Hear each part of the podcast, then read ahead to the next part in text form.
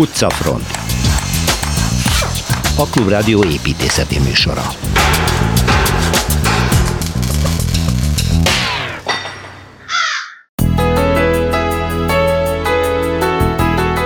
Ezúttal hazai földön maradunk Szilveszter Ádámmal és Csomai Zsófia társaságában a két Ibludíjas építéssel kemény témát veszünk elő, mégpedig a budai vár át- és beépítésének anomáliáit.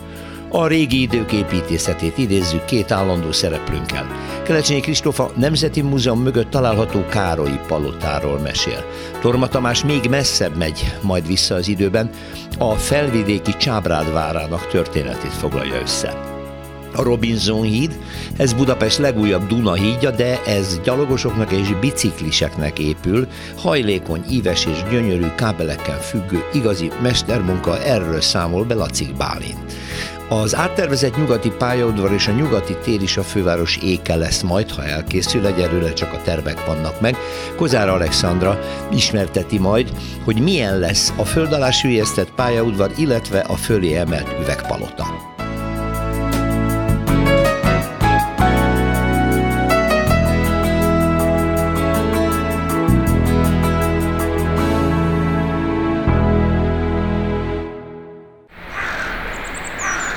Magas lesen.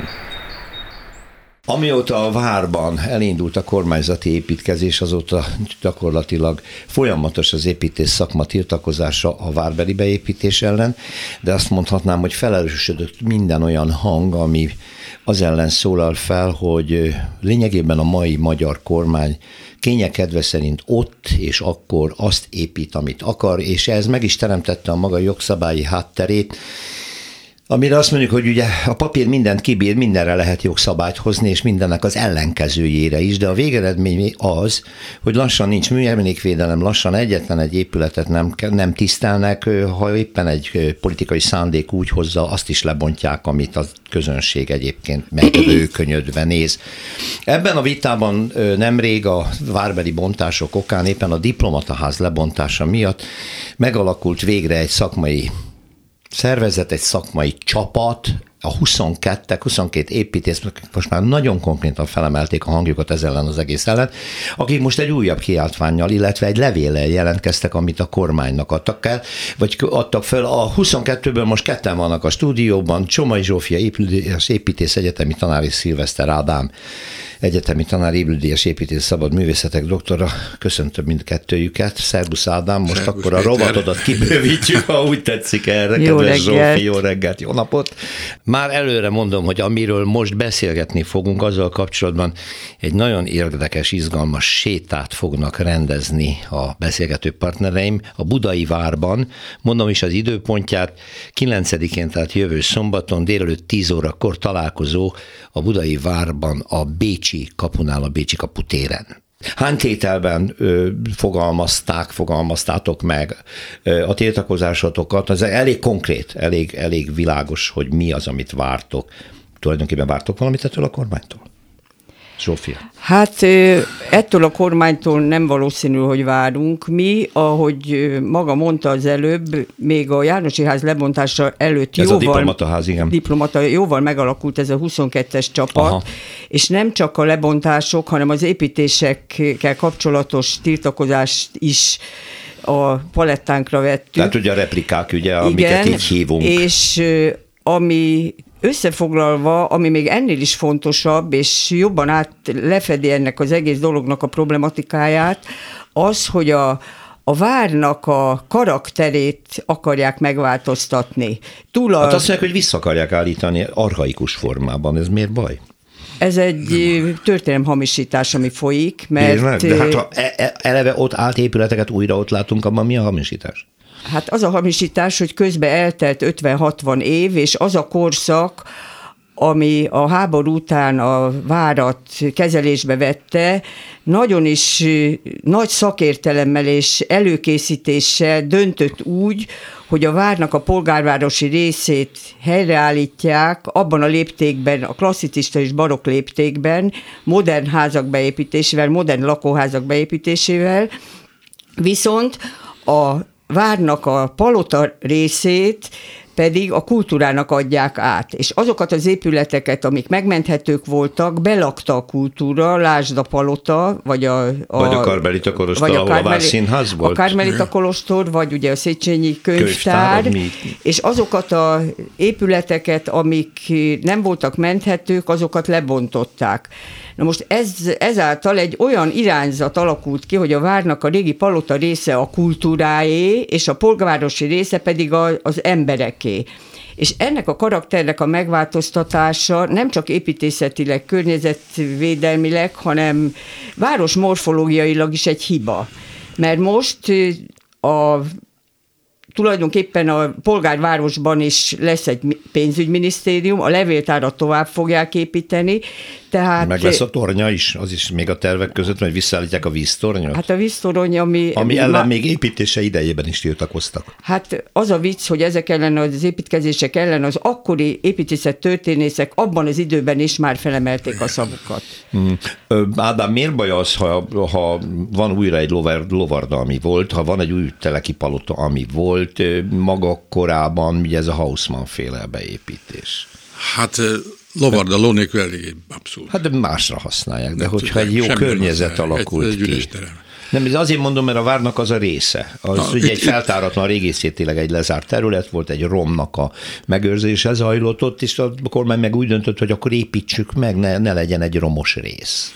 Na, hogy, hogy ne csak a maga nevéről beszéljek, azok az okos emberek, akik, akik a vár történetét ismerték, sőt, ott is laktak, Márairól beszélek, és Fülep Lajosról. De Somai Zsófia is ott lakik, ugye? Igen. És sokat sétál, úgyhogy tényleg látja reggeltől estig mi történik. Én is minden nap megyek fel a feleségem, és nézzük, hogy hogy alakul. No, szóval? Szóval ők, ők úgy érezték, hogy az a, az a háborús kár, amit, amit a vár elszenvedett, az tulajdonképpen helyre tett egy, egy, egy olyan, olyan állapotot, ami születése pillanatban is retro volt. Igen? Tehát az, az, a, az a építészet, ami a 19. század végén Magyarországot a, a monarchia egyik alkotelmeinek tartva, ebben a cseheket mellőzve, horvátokat mellőzve.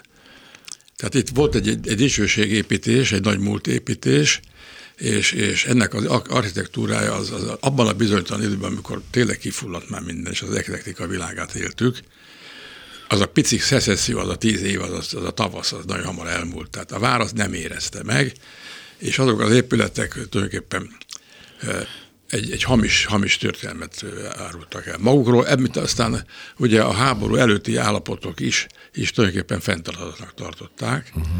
mert mert az, az a horti világ, ami egyébként egy a szálasi világba torkolott, és, és, és tudjuk, hogy hogy feszül a háborút. Tehát utána az az okosság, amit a műtörténészek megtettek Máraikra és, és Fülöpösre gondolva, akik nagyon pontosan értek, hogy milyennek a, hibája, nem csak, nem csak morfológiailag és építetek, hanem a használatot tekintve is. Mhm, de ez egy külön szempont, hogy akkor ez a használat, majd erre térjünk ki. Na most, most az, az a, az a furcsa elképzelés, hogy a, a vár legyen ismét a, a, a politikai irányításnak a központja, és, és ezért onnan ki kell költözetni mindenki, és meg kell csinálni a városligeti befogadást. Ez egy, ez egy messze menő átalakítás. de érted, érted, de hadd kérdez, de már ez lényegében 70%-ban teljesült. Hát ott van a Karmelita Korostorban a miniszterelnök, ott van a köztársasági elnök, épül a, ott van a várkapitányság, ott a lovarda, felépül a teleki palota. Tehát, hogy ez már megvan. Most De bocsánat, a, a, teleki, teleki palota nem épül fel. Ha a teleki palota épülne föl, az nem volna baj, mert ez egy barokház volt. Ja, akkor... A teleki palota helyén a József főhercegi palota épül fel. Ja, ez a 19. Az, ami a teleki palotánál sokkal-sokkal magasabb, nagyobb léptékű, Igen. és építészeti értékét tekintve meg sem közel közelíti a teleki Tehát amit Szilveszter arra mondott az imént, ez például Igen, maga na most azért darabja. egyet tudni kell, hogy akkor, amikor a Hausmann csinálta ezt a tervet a Ferenc József kérésére, egyébként nagyon jó barátok voltak Igen. a Ferenc József és a Hausmann, a Hausmann ezekkel az építkezésekkel olyan mennyiségű értékes reneszánsz és középkorú emléket pusztított el, amit a háború után, amikor a, a romok alatt a zoltajék elkezdtek, zolnaiék, bocsánat, Zolnai. elkezdtek, elkezdtek kutatni. kutatni, egy csomó olyan dologra jöttek rá, amit most újra újra lehetett volna éleszteni, és újra lehetett volna megmutatni, és most például a József Főhercegi palota építésével megszűnik annak a lehetősége, hogy a, a kétszintű vársétány, aminek az alsó szintje a középkor és a barokk ö, emlékeket lett volna hivatva bemutatni, Aha, a József Főhercegi palota alapjai ebben most beleszántanak, Soha és, többet nem lehet feltárni. És, és megszüntetik azt a lehetőséget, ami a legszebb volt a várba, hogy körbe lehetne sétálni, hozzá kell tennem, hogy a miniszterelnöki palot előtt nem lehet körbe sétálni, mert lezárták azt a, azt a sétányt, amit eredetileg a közönségnek ígértek. Igen, az azóta is le van zárva. No jó, de hát nem marad minden és, így. És még egy nagyon fontos dolog, hogy amikor ezek felépültek, és ahogy az Ádám említette, tényleg minden, minden szakértő ez ellen tiltakozott, akkor a, a közmunkák tanácsa hozott egy rendeletet, és, és korlátozta a vári építmény magasságokat, és, és messze menően alacsonyabban határozta meg, mint ami felépült. Na most Már azt, kell tudni, által, azt kell tudni, hogy én azt gondolom, hogy a Hausmannnak ez a maga a várpalotának a a konstrukciója és a, a kompozíciója, hogy egy, egy tengelyes, hatalmas házat a Dunára merőlegesen csinált, aminek nincs kifutása, az volt alapvetően egy hiba. És még egy hiba, hogyha az ember a Gellért-hegy felől nézi a várat, maga a várhegy magassága kisebb, mint a palota magassága. Na most általában egy várhegy, úgy nagy általánosságban a világban a várhegyek és a rákerülő építményeknek az aránya egy őrült fontos dolog. És most azzal, amit a Hausmann épített, ez eleve megváltozott, és most ezt az arányt újra felélesztik, és a legeklatánsabb példája ez a József Főhercegi palota, ez az alagút fölött úgy fog kilógni, mint egy hatalmas uh-huh. nagy molok torony. Uh-huh. Igen. Miután korlátos az idő, menjünk tovább, mert ugye ebben a levélben a Városliget beépítése és ennek a MOL toronynak az építése is konkrétan szóba kerül. Annak okán, hogy önök tiltakoznak az ellen, hogy a kormány, hogy is fogalmaz a kormány, azt mondja, hogy ugye a kiemelt jelentőségi beruházás kategóriával kiküszöbölte azt, hogy az általa preferált építkezések bármilyen engedélyt meg kell, hogy szerezzenek akár táj, táj, városképit, akár ö, bármilyen hatóságit, amit minden más építkezésnél be kell szerezni. Ha a kormány ezt kiemeltnek tekinti, akkor semmi. Azt csinál, amit akar. Ö, ez nem csak Budapesten érvényesül, már vidéken is építkeznek, így nem? Hát 3500 ilyen építés van az országban. ami kiemelt. Mert van egy kiemelt beruházások ellen alakult civil csoport, akik ezt, ezt vizsgálják, és én, a, én a, bőven a 3000 feletti Aha. számról tudok. Aha, igen. Ezek, ezek Ádám, nem helyrehozhatók. Hát minden helyrehozható. Igen? Ami megépült, az megépült, tehát igen, volt 70 igen, százalék a várban. Ez egy, ez egy talán visszafordulatlan folyamat, de az, amit elkövettek a kultúra ellen, egy, egy, egy, egy művészeti ág ellen. Nincs is emlékvédelem például már. Hát de nincs kamara, nincs, nincs szövetség, senki nincs. Nincs mert tanács, nincs semmi, semmi ami Tehát volt. magyarul, és ráadásul ennek e mögött ott, ott állnak azok az ágensek, akik azt akarják a, a, a hozzá nem értők és, és jó emberek elhitetni, hogy egy bűnös korszak után vagyunk a kommunista építészet korszakáról beszélnek. Hát amiről, le lehet a, a mi sorsunkról beszélnek, igen. azt se tudják, hogy miről beszélnek. Nagyjából. Egyet tudok mondani, hogy akiktől mi tanultuk, tanultunk, azoknak pár mondat elmondom, hogy milyen volt a kiképzése, azon kívül, hogy egy, egy egyetemet végeztek. Volt egy érdekes pillanat a magyar építés szakmának, amikor a háború idején a műszaki egyetemet mentették a szovjetek elől, elől, és kimentek, egész Dresdáig érkezett négy vonat, és egy tovább ment Dániába. A dániai csoport. A dániai, a dániai csoport. Építészek. És, és 47-ben jöttek vissza. Mi egy sétát fogunk vezetni, majd Zsófő elő is egy-két szót fogunk mondani.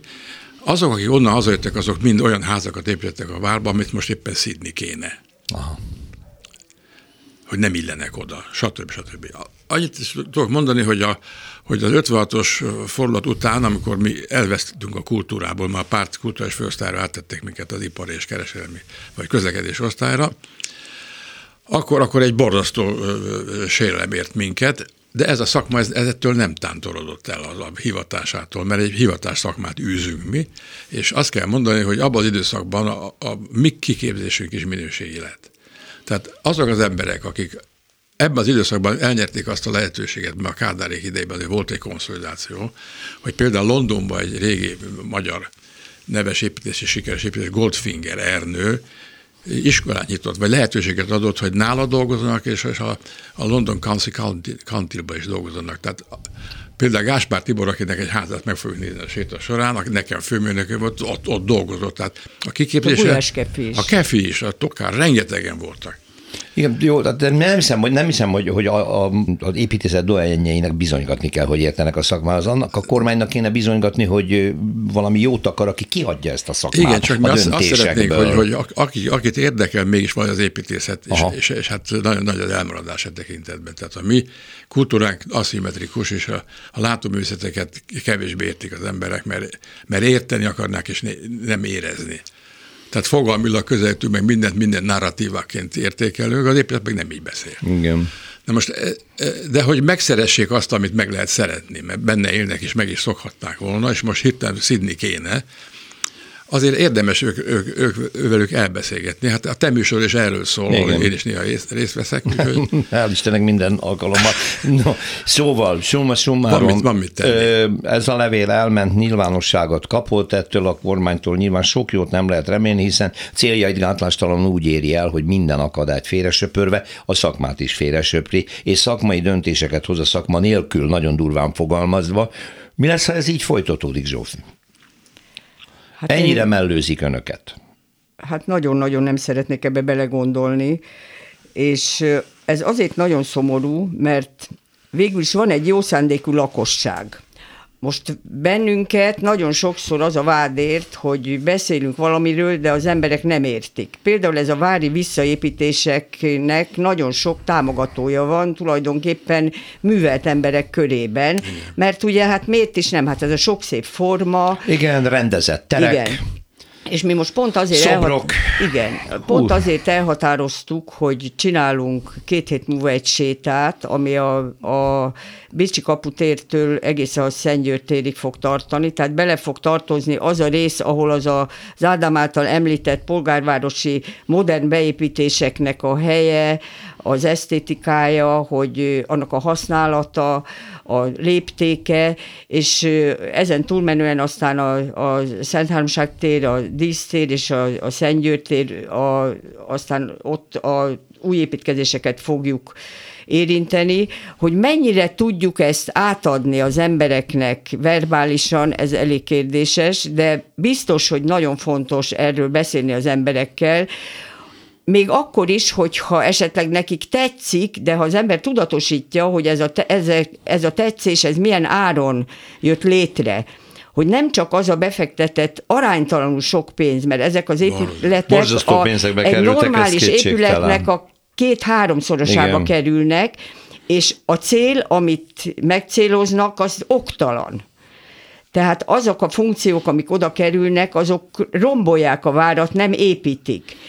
A hasz... Nem is nagyon lehet elképzelni, hogy kormányzati negyed lesz, és azt a forgalmat, azt a diplomáciai életet, ami rengeteg lezárással jár, meg egyebekkel, hogy egy ilyen szűk területen hogyan képzelik Igen, na most a vári lakosság már tiltakozott például a, a harmadik mélygarázs megépítése ellen, ami a József Főhercegi Palota tával egy, egy ütembe akarna elkészülni, mert ez a mélygarázs a, a Tabáni lejtőnek az egyetlen árnyékos, parkos pihenőhelyét fogja szétdulni, és ehelyett az a az a nagyon hamis vigasz érkezett a lakosság felé, hogy majd visszatelepítik azt a szőlőt, ami 200 évvel ezelőtt itt működött. Na most a lakossági fórumon feltették, a, feltették a kérdést, hogy ki fogja ezt a szőlőt gondozni. Hát mert a, a szőlő lovarda nem, lovat nélkül, szőlő, szőlő ültetvény szőlő, szőlő nélkül. Szőlő árnyékot nem ad, ami eddig, mert 50 fát ki fognak vágni emiatt. 50 érett nagy fát ki fognak vágni. Csomai Zsófia és Szilveszter Ádám ébredélyes építészek mondták el a véleményüket a 22 nevében. Egy nagyon érdekes, izgalmas sétát fognak rendezni a beszélgető partnereim a Budai Várban, Mondom is az időpontját, 9-én, tehát jövő szombaton délelőtt 10 órakor találkozó a Budai Várban a Bécsi kapunál, a Bécsi kaputéren. Köszönöm, hogy itt voltak, sok sikert, és visszatérünk a témára. Köszönjük, Köszönjük mi is. Szépen. Budapesti séta. A vonalban Kelecsényi Kristóf építészet történés. Szervusz Kristóf! Szervusz. Számomra ismert kedves épület következik, mert hogy a Magyar Rádió épülete volt egykor, oda tartozott. Ez a Múzeum utca és a Polák Mihály sarkán lévő valódi tényleg palota, gyönyörű bejáróval. Ez a Károlyi Alajos palota, ez az Ibl Miklós tervezte épület, amiben amikor én ott dolgoztam, ha jól emlékszem, a könyvelés meg a HR volt. De hát ugye ez a utókornak sajnos a a hálátlansága volt, hogy történelmi épületekben mik történtek. De nézzük a történetét ennek a palotának. Hát igen, én annyira hálátlanságnak se gondolom, mert nagyon súlyosan károsodott ez az épület egyébként a második világháborúban, tehát jóformán teljesen kiégett, és lényegében azt hiszem bő egy évtizeden át használaton kívül ah, áll. Tényleg? Igen, és, és igazából csoda volt az is, hogy a ház megmenekült egyébként, könnyen válhatott volna sorsa, vagy lehetett volna osztályrésze a bontást, de hál' égnek ezt, ezt megúszta, és tényleg ugye jelen pillanatban is üresen van, és hát sokáig ugye a rádió használta nem igazán, hogy mondjam, az épülethez nem igazán méltó körülmények között, mert hát rendesen sosem volt pénz a felújítására. De maga ez a történet, ez ugye régebben kezdődik, még az 1860-as évek elején, és hát tulajdonképpen ennek a háznak elég, hogy mondjam, hányattatott sorsa volt, bár, bár volt egy fénykora a két világháború között, de már a, már a felépülése se volt egyszerű, mert elkezdte építeni ezt a palotát az apa, Károlyi Lajos, Aha. aki végül elhunyt 1863-ban, és a fia Károlyi Alajos megörökölte ezt az egészet. És hát Károlyi Alajos, mint a diplomáciában mozgó osztrák-magyar monarchia diplomatája, hát nem sok időt töltött itthon, számára nem volt sürgető ez az egész dolog, mm. és mhm. amúgy is az édesapja által megkezdett építkezés nem biztos, hogy annyira a szívügye volt neki, de végül is 1866-ra legalább kívülről befejezték ezt az épületet. Jé és uh, onnantól fogva még egy pár év eltelt, még a belsejét úgy, hogy befejezték, Ibül Miklóséknak a tervei alapján, de igazából ő nem költözött be, és mindenféle jótékonysági események, kisebb-nagyobb vásárok és egyéb társadalmi események voltak a palota falai között.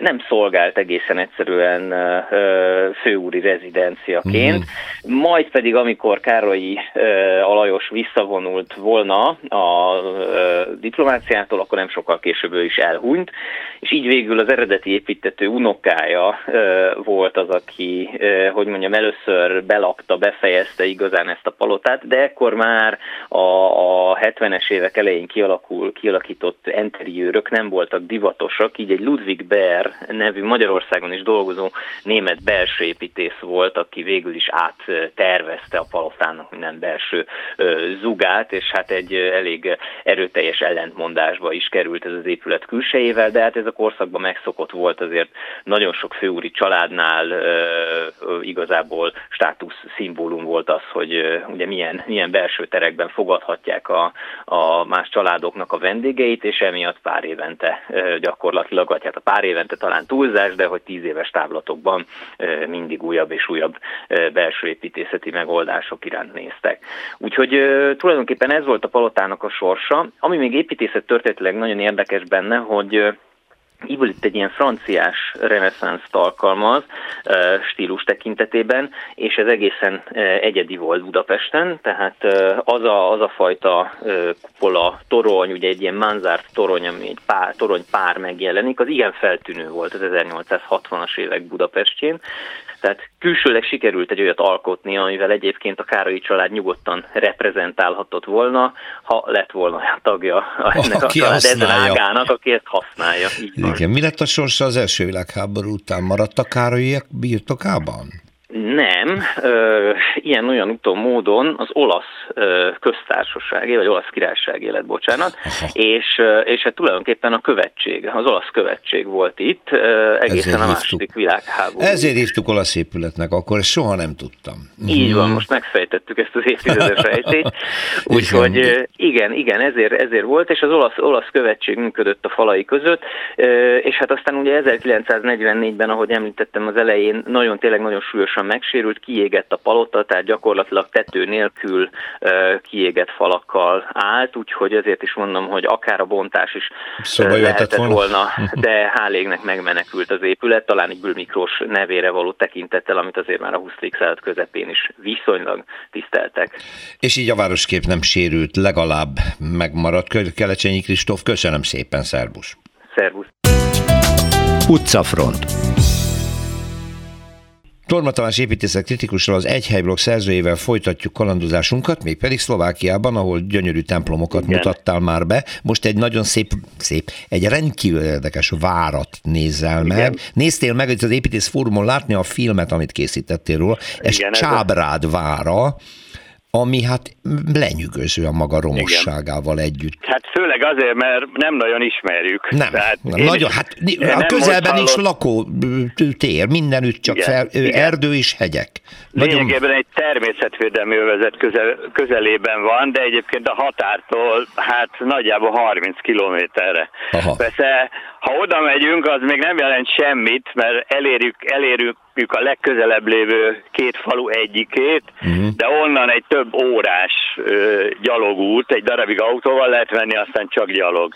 Vezet föl a hegyre, mert ez egy abszolút természetvédelmi övezet, széle, nem is tudom, hogy a vár ide tartozik-e. Érdekes módon először akkor hallottam róla, amikor magyar régész hallgatók jártak oda egy ilyen együttműködés részeként ásni, uh-huh. és találtak egy rendkívül érdekes csempét kidobva, tehát itt úgy kell elképzelni, hogy a vár egy ilyen mara, meredek nagy szirten van, és onnan, amit kidobáltak, az, az, az alsó részen levő, egyébként már szintén elhagyott várfaluba találták, a várárokba találták ezt. Ez egy...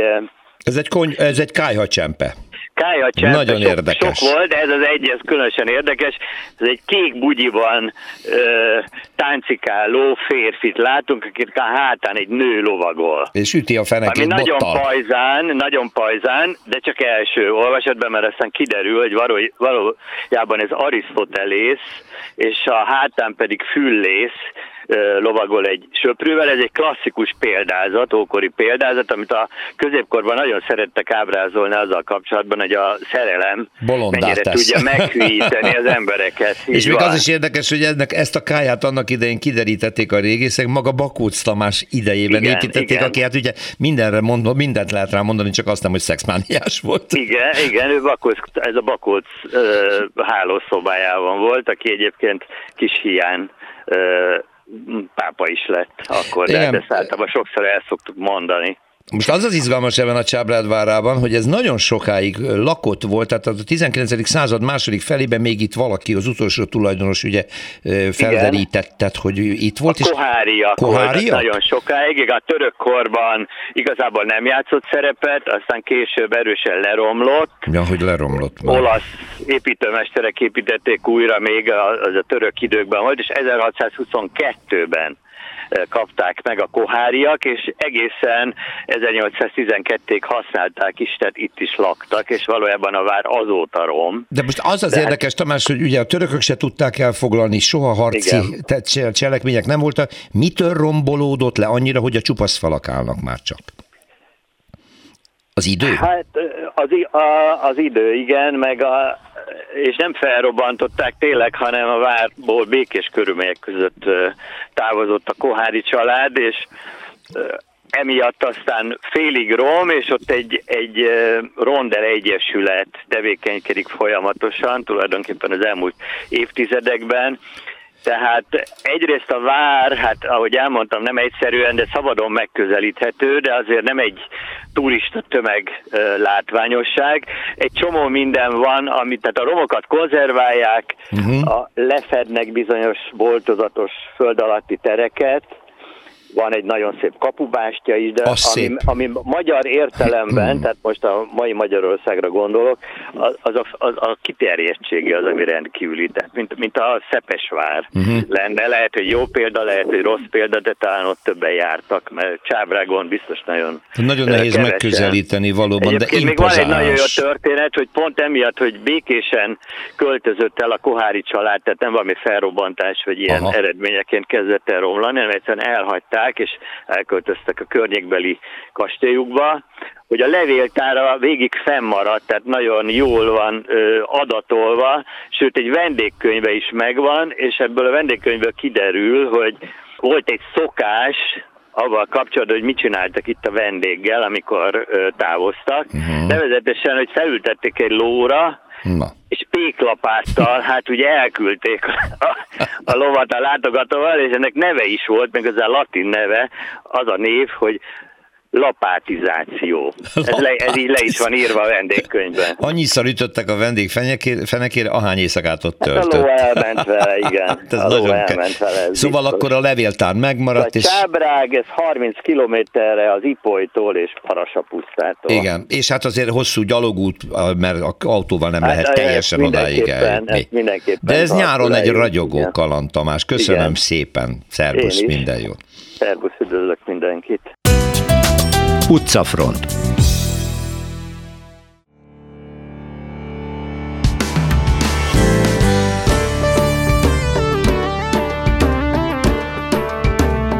két hír a világból, szerkesztőm Árva Brigitta hozta mind a kettőt, eléggé távol esik egymástól a két helyszín. Én Kínában leszek, te pedig a Szigetországban. Írországban. Pontosabban Írországban. Írországban igen. És ott mit csinálsz? Megyek sörözni. Jó, hát ha már olyan jó, meleg okay. van, akkor ígyunk egy kis írsört. Próbáljuk ki. 2004-ben a rekordok könyvébe bekerült egy Írországban található söröző. Ja, ott van a legjobb Sons sör, vagy mi van? Nem, nem. Különben igen, ott van a legjobb sör, állítólag. Ez a söröző arról híres, hogy Írország legrégibb még működő pubja, az a neve, hogy Sons Bar, 900-ban alapították. Olyaj.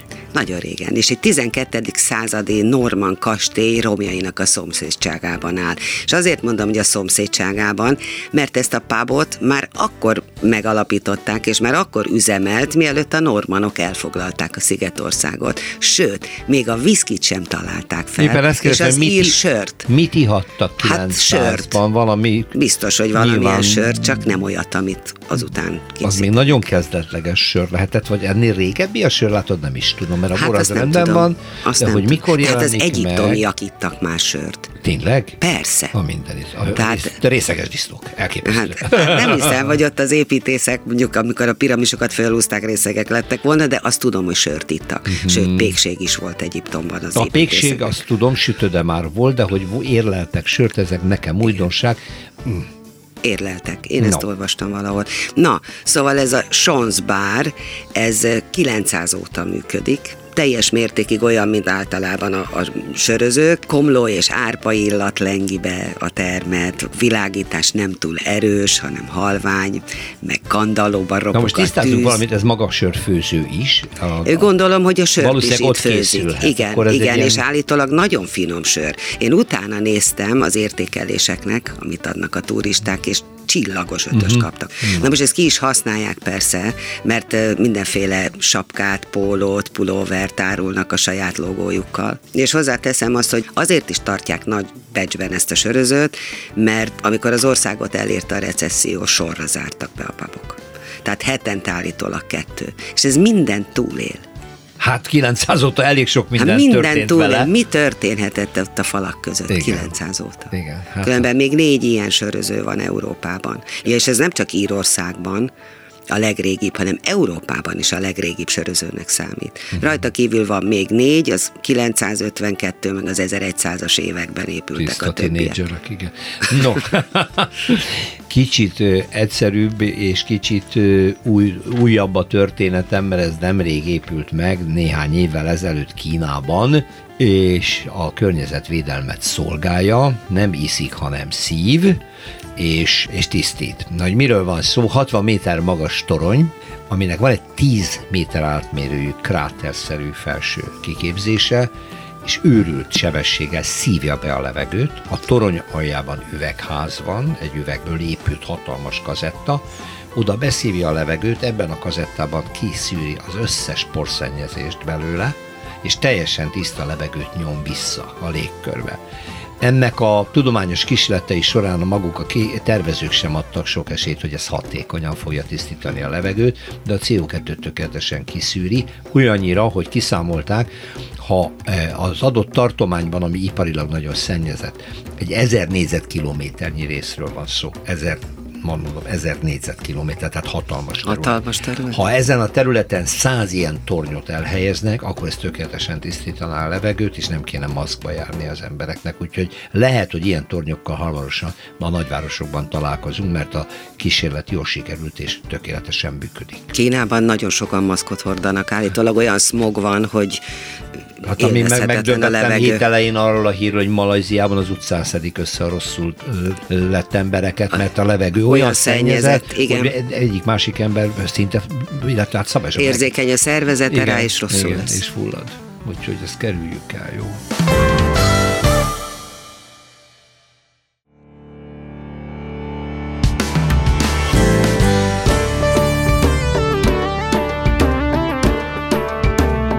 Két hír a világból, szerkesztőm Árva Brigitta hozta mind a kettőt, eléggé távol esik egymástól a két helyszín. Én Lehetősen. Kínában leszek, te pedig a Szigetországban. Írországban. Pontosabban Írországban. Írországban, igen. És ott mit csinálsz? Megyek sörözni. Jó, hát ha már jó. olyan meleg okay. van, akkor ígyunk egy kis írsört. Próbáljuk ki. 2004-ben a rekordok könyvébe bekerült egy Írországban található söröző. Mi, ott van a legjobb Sons sör, vagy mi van? Nem, nem. Különben igen, ott van a legjobb sör, állítólag. Ez a söröző arról híres, hogy Írország legrégibb még működő pubja, az a neve, hogy Sean's Bar, 900-ban alapították. Olyaj. Nagyon régen, és egy 12. századi Norman kastély romjainak a szomszédságában áll. És azért mondom, hogy a szomszédságában, mert ezt a pubot már akkor megalapították, és már akkor üzemelt, mielőtt a normanok elfoglalták a Szigetországot. Sőt, még a viszkit sem találták fel. Éppen ezt és az mit, ír sört. Mit ihattak 900-ban? Hát sört. Valami... Biztos, hogy valamilyen nyilván... sört, csak nem olyat, amit azután készít. Az még nagyon kezdetleges sör lehetett, vagy ennél régebbi a sör, látod, nem is tudom, mert a hát bor az rendben tudom. van, azt de hogy tudom. mikor Hát az egyiptomiak ittak más sört. Tényleg? Persze. A minden. A, Tehát, a részeges disznók. Elképesztő. Hát, nem hiszem, hogy ott az építészek, mondjuk amikor a piramisokat felhúzták, részegek lettek volna, de azt tudom, hogy sört ittak. Mm-hmm. Sőt, pékség is volt Egyiptomban az A pékség, azt tudom, sütöde már volt, de hogy érleltek sört, ezek nekem újdonság. Mm érleltek. Én no. ezt olvastam valahol. Na, szóval ez a Sons Bar, ez 900 óta működik, teljes mértékig olyan, mint általában a, a sörözők. Komló és árpa illat lengi be a termet, világítás nem túl erős, hanem halvány, meg kandallóban ropog Na most tisztázzunk valamit, ez maga a sörfőző is. A, a, Gondolom, hogy a sör is itt főzik. Igen, igen ilyen... és állítólag nagyon finom sör. Én utána néztem az értékeléseknek, amit adnak a turisták, és csillagos ötöst uh-huh. kaptak. Uh-huh. Na most ezt ki is használják persze, mert mindenféle sapkát, pólót, pulóvert árulnak a saját logójukkal. És hozzáteszem azt, hogy azért is tartják nagy becsben ezt a sörözőt, mert amikor az országot elérte a recesszió, sorra zártak be a papok. Tehát hetente állítólag kettő. És ez minden túlél. Hát 900 óta elég sok minden, hát minden történt túl, vele. Mi történhetett ott a falak között Igen. 900 óta? Igen. Hát Különben még négy ilyen söröző van Európában. Ja, és ez nem csak Írországban, a legrégibb, hanem Európában is a legrégibb sörözőnek számít. Rajta kívül van még négy, az 952, meg az 1100-as években épültek Tiszta a többiek. igen. No, kicsit egyszerűbb és kicsit új, újabb a történetem, mert ez nemrég épült meg, néhány évvel ezelőtt Kínában, és a környezetvédelmet szolgálja, nem iszik, hanem szív, és, és tisztít. Na, hogy miről van szó? 60 méter magas torony, aminek van egy 10 méter átmérőjű kráterszerű felső kiképzése, és őrült sebességgel szívja be a levegőt. A torony aljában üvegház van, egy üvegből épült hatalmas kazetta, oda beszívja a levegőt, ebben a kazettában kiszűri az összes porszennyezést belőle, és teljesen tiszta levegőt nyom vissza a légkörbe. ennek a tudományos kísérletei során a maguk a tervezők sem adtak sok esélyt, hogy ez hatékonyan fogja tisztítani a levegőt, de a CO2-t tökéletesen kiszűri, olyannyira, hogy kiszámolták, ha eh, az adott tartományban, ami iparilag nagyon szennyezett, egy ezer négyzetkilométernyi részről van szó, ezer mondom, ezer négyzetkilométer, tehát hatalmas terület. Hatalmas terület. Ha ezen a területen száz ilyen tornyot elhelyeznek, akkor ez tökéletesen tisztítaná a levegőt, és nem kéne maszkba járni az embereknek. Úgyhogy lehet, hogy ilyen tornyokkal hamarosan a nagyvárosokban találkozunk, mert a kísérlet jól sikerült és tökéletesen működik. Kínában nagyon sokan maszkot hordanak, állítólag olyan smog van, hogy Hát ami meg megdöbbentem hét elején arról a hírről, hogy Malajziában az utcán szedik össze a rosszul lett embereket, mert a levegő olyan, olyan szennyezett, igen. hogy egyik másik ember szinte, illetve hát szabály Érzékeny a szervezete rá, és rosszul igen, lesz. és fullad. Úgyhogy ezt kerüljük el, jó?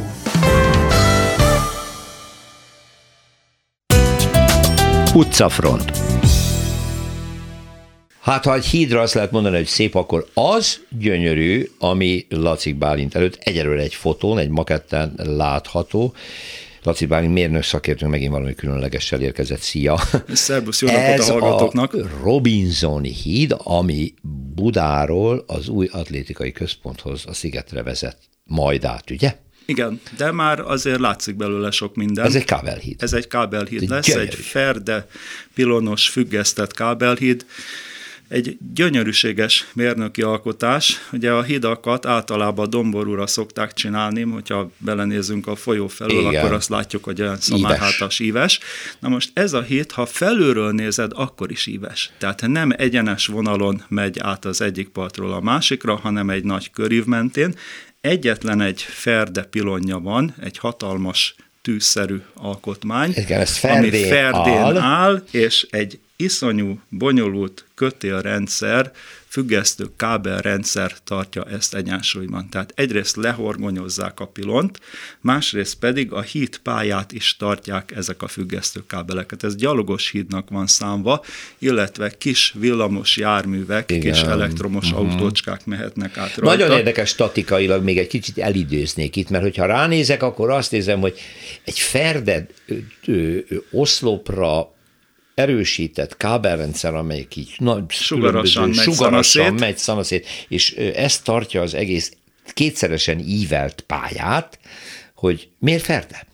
Mi itt a kiegyensúlyozásnak a lényeg? Tehát itt egy statikai egyensúlyozási feladatot kellett megoldani, Aha. részint számítógépes szimulációval, részint modellkísérletekkel, tehát ez egy rendkívül bonyolult és összetett mérnöki méretezési feladat volt.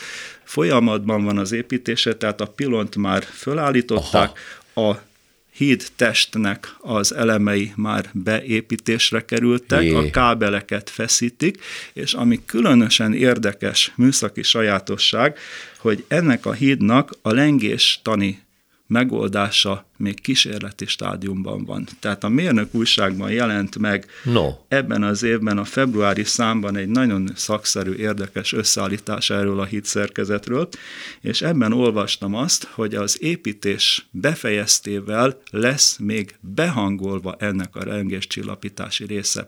Tehát annyira komplikált ez a szerkezet, Jé. hogy építés után kell azt a finom hangolást elvégezni, ami meggátolja a hídnak a nem kívánatos lengésbe jövését, akár a gyalogjárók, akár a járművek, akár a széllökések hang. Ugye a hidaknál ez a veszély. Hát ez... ugye a Takoma hídról beszéltünk igen, annak idején, igen, amikor igen, berezget, és le számát eléri valami igen. hatás, ami azonos az ő igen. szerkezető. Hát a rezonancia, rezonancia. És akkor elkezd hullámozni, és, és akár el is töri eltörik. Na most hát nyilván Tehát ez, ez annyira ismeretlen műszaki megoldás, hogy ezt csak akkor tudják megállapítani, hogy még milyen feszítéseket kell rajta véghez vinni, amikor már kész van. Továbbá beépítenek csillapításokat is még, Aha. amik a lengési energiát amortizálják, fölemésztik, tehát még ha a leng is, akkor is fölemésztődik és csillapítódik a rezgési energia benne. Tehát ez, ez egy csodálatos bravúr, gyönyörű szép alkotás, azt hiszem, hogy büszkék lehetünk rá.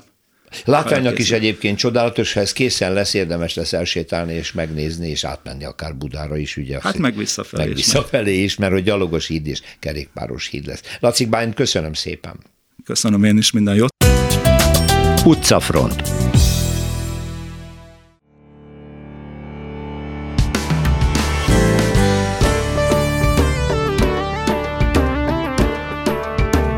különleges vizitúra következik, két különböző helyszínen, szerkesztőm Árva Brigitta két különböző és nagyon különös kalandra hív most bennünket, de mindkettő víz alatt van, ezt előre bocsátom. Te hova mész? Igen, Primostenbe, Horvátországba. Na, ja, jó, köszi. Primosten, Sibernik és Trogír között helyezkedik el. Nem fokozom többet, nem mondok több nevet. Egy mesterséges félsziget, egy igazi mediterrán hangulatú kis település, gyönyörű strandja van, kis kőházakkal, sikátorokkal, keskeny utcákkal van teli. A félsziget csúcsán pedig egy 15. századból való plébánia templom áll, hihetetlen panoráma van, ha valaki oda fölmegy, láthatja a tengert és a környezetben levő kis szigeteket is.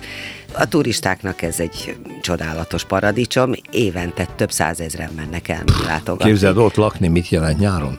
Hát Már úgy, hogy az őslakosság, hogy szenved a, turistáktól, de ez egy másik hát kérdés nyilván. Igen, hát mind igen, igen.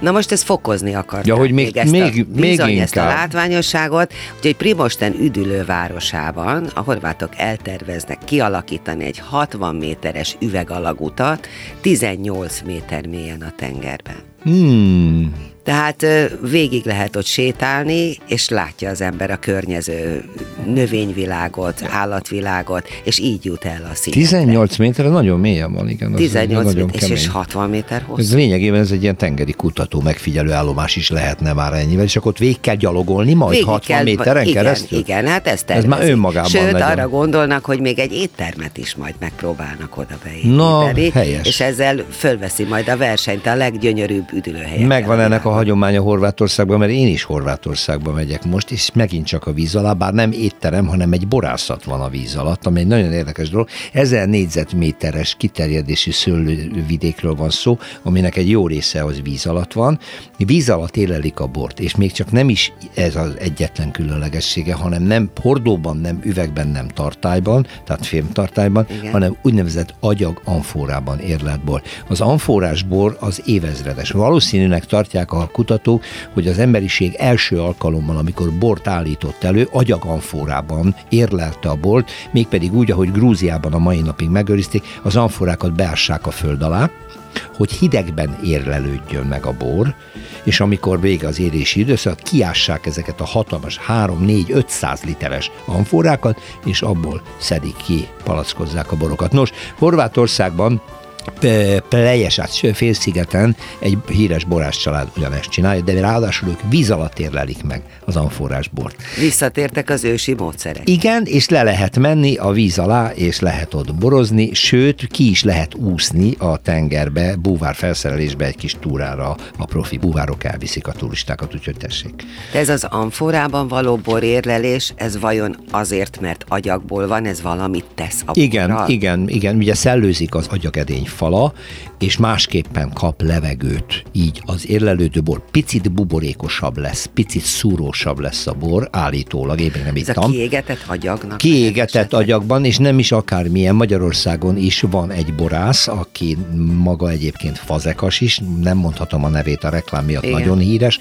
Ő már speciális amforákat készít, egészen különleges kerámia anyagból, és abban is érlel bort verjünk csapra egy amforát. Csak Na, össze ne törjön.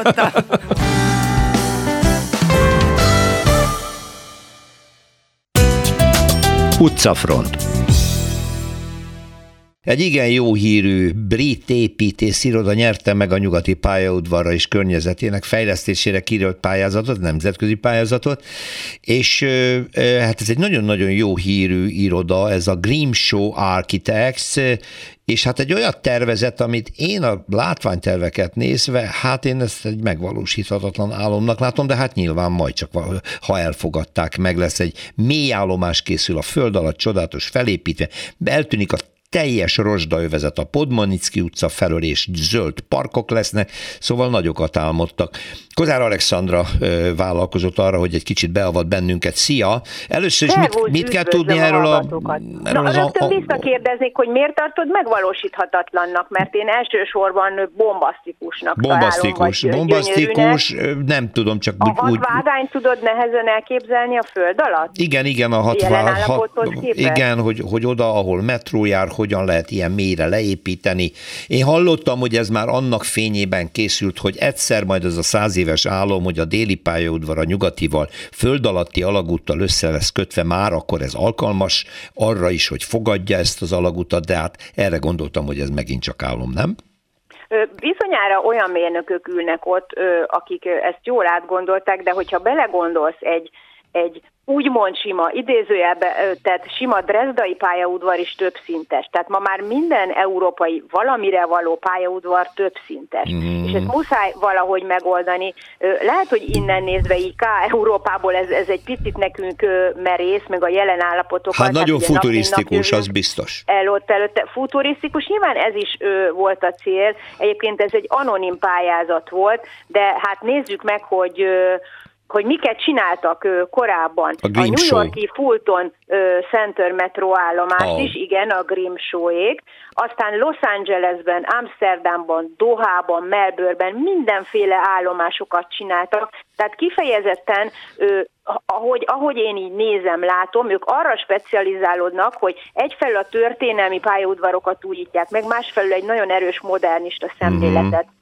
valósítanak meg, és itt is gondolom, hogy a, a zsűrinek ez nyerte el a tetszését, hogy egyfelül egy hiper-szuper minden funkciót ellátó pályaudvar valósulna meg ugyanakkor esztétikus is, és hát mégis megőrizni.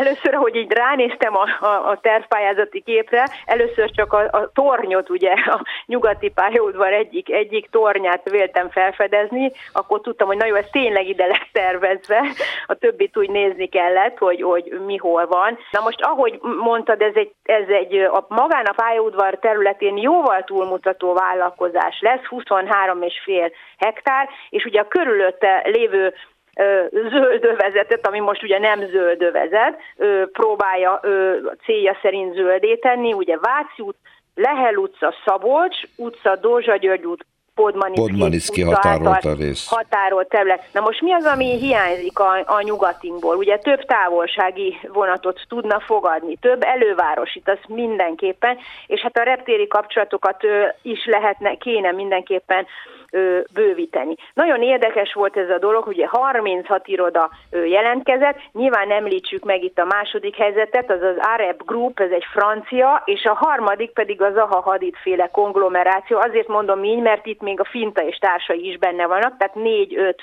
mm. építésziroda. Ők lettek az első, második, harmadik, és az elsőnél érdekesség, hogy a Nautes iroda magyar építészeket ö, ugye foglalkoztat, és az ő munkájuk is benne van ö, abban, hogy ö, győztek, tehát ők nyilván valamilyen alfeladatot láttak ott el. Még egy kérdés, amit nem látok a képeken. Elbontják a nyugati téri gépkocsi felüljárót, vagy nem? Azt mondják, hogy mindent elbontanak. Tehát, tehát nem még az a tér is teljesen át lesz alakítva.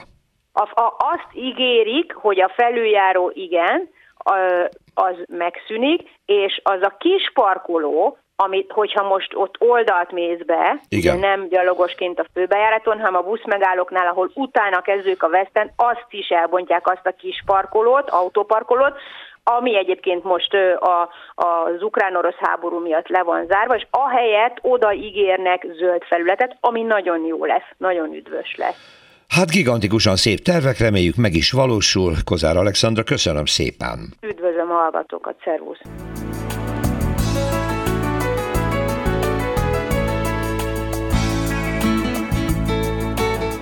Köszönjük a figyelmüket, az utcafrontot hallották, a műsort Árva Brigitta szerkesztette és Rózsa Péter vezette. Egy hét múlva várjuk Önöket.